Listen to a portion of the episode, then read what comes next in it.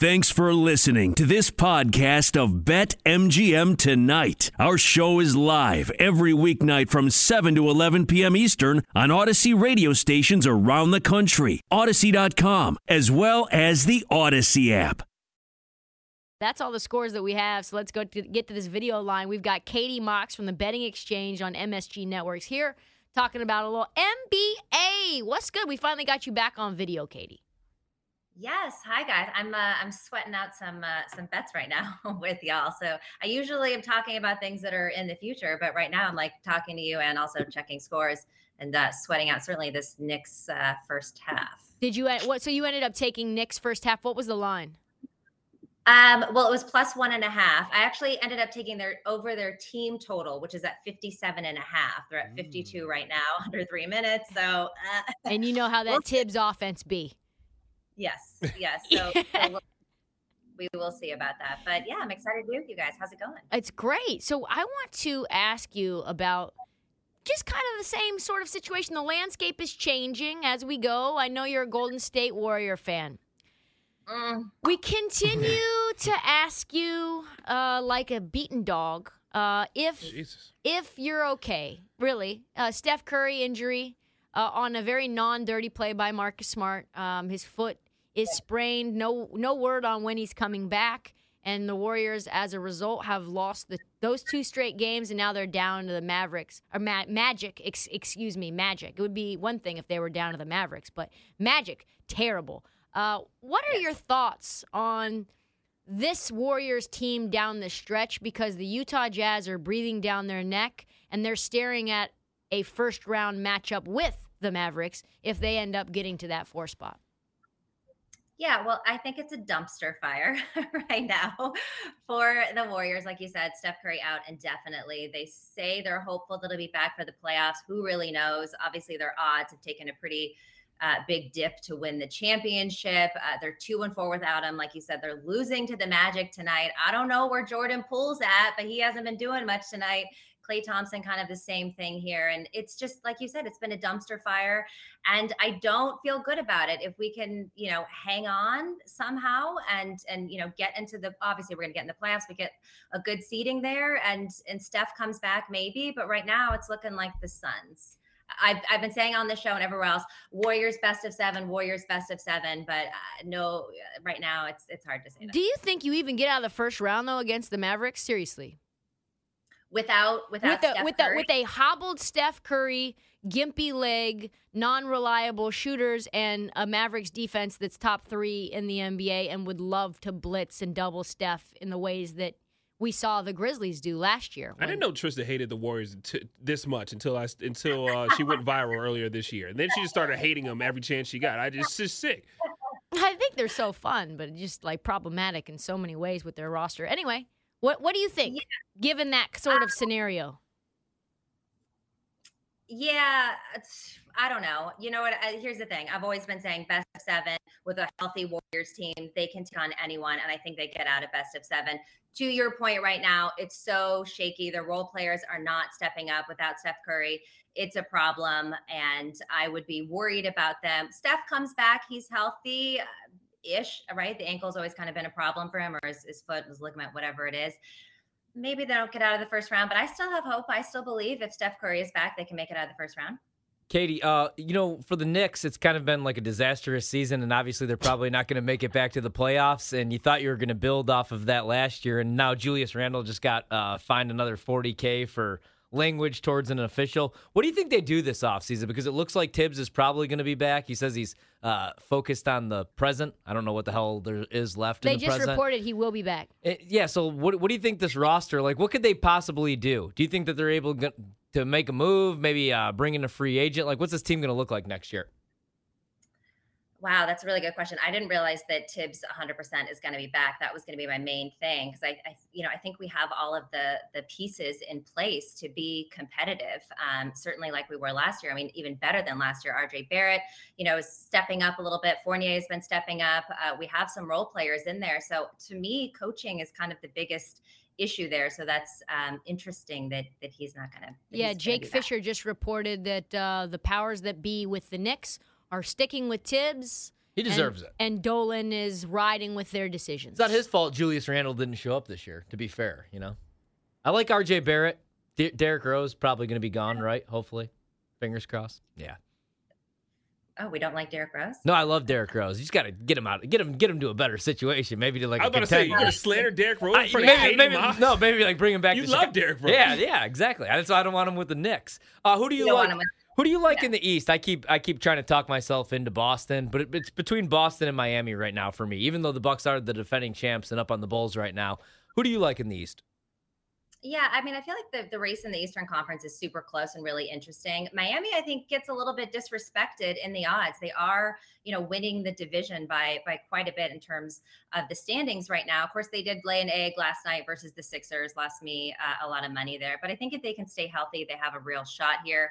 It'll be interesting to see how they do in the matchup against the Nets later this week. Um, but I still think that the East goes through Milwaukee, goes through the Bucks. They're third in the standing right now. They're three games behind the Heat. They're a battle-tested playoff team. They're pretty lights out at home.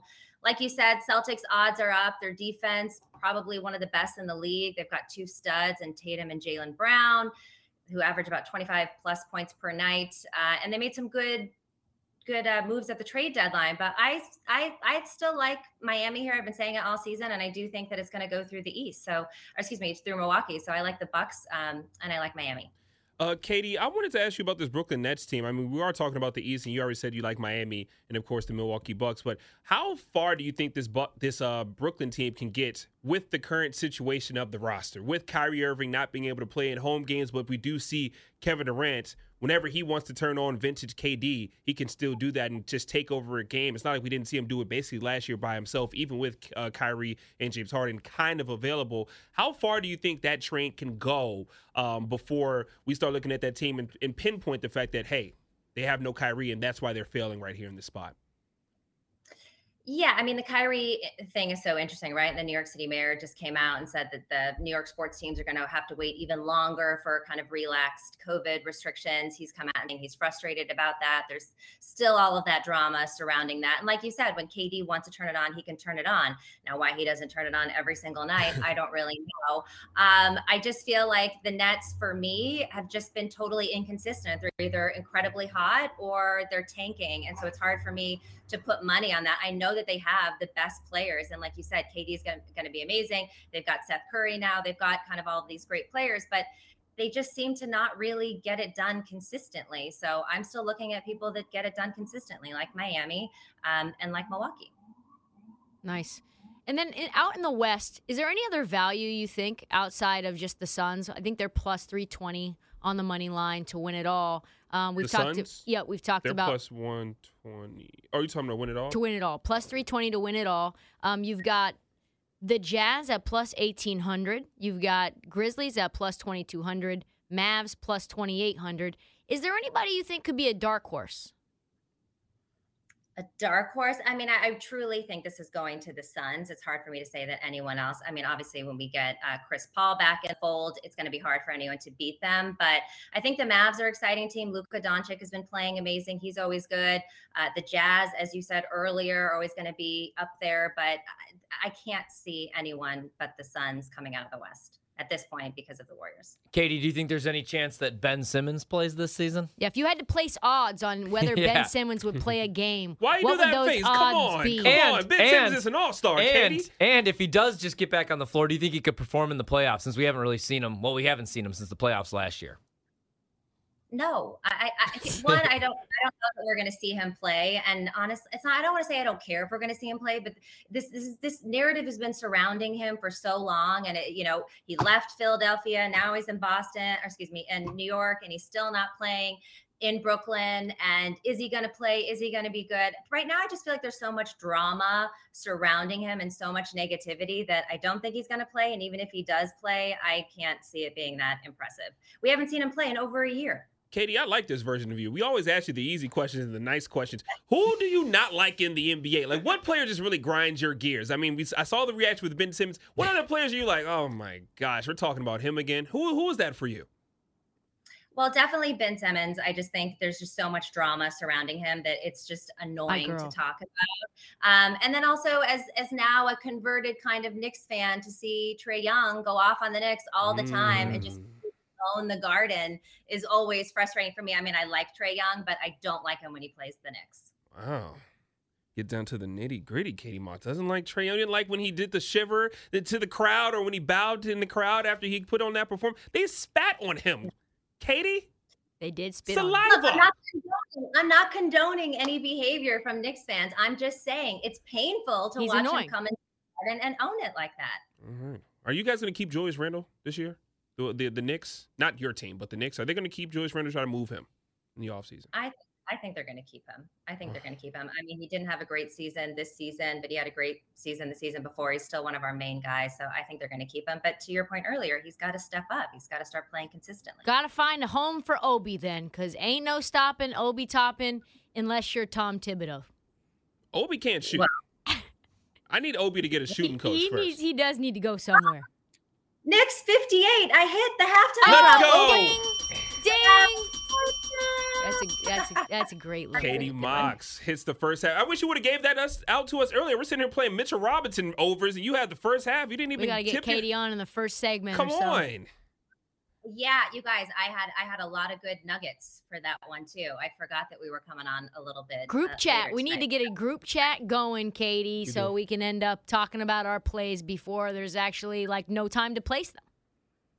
Yeah. What? Well, I mean, I guess there's only one game to talk about that that isn't. It's the Nuggets and the Clippers. Do you have a play in that game?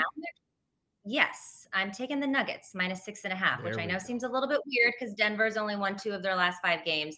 They're also only one and five against the spread in their last six as favorites. However, using my trusty BetQL app, I Oh. checked to see where the hmm. money was on this, and the sharps are on the Nuggets, 100% of the money, and only 57% of the tickets, which means Clippers have 43% of tickets, but 0% of the money. So, according to BetQL, this is what the sharps are doing. Wow. That's what I'm going to do. Katie. Also, straight up, Nuggets have won four of their last five versus the Clippers. Let's go. That's exactly what I played. The other two in here, they love the Clippers tonight. Not real BetQL employees, I guess. It's facts. No, I love that QL, but Company company woman Katie Mox, know- even though she's not a part of uh, BetQL, we appreciate it. We Katie and I. appreciate it. checks in the mail Checks in the mail. Yes. From them. Katie Just and kidding. I, we're on the right side, and that's why she's our favorite Join us on the Roman Guest Line. Can't wait to talk to you soon, and Thanks, great luck on the rest of the uh, your bets tonight because we will cash the Nuggets ticket. People forget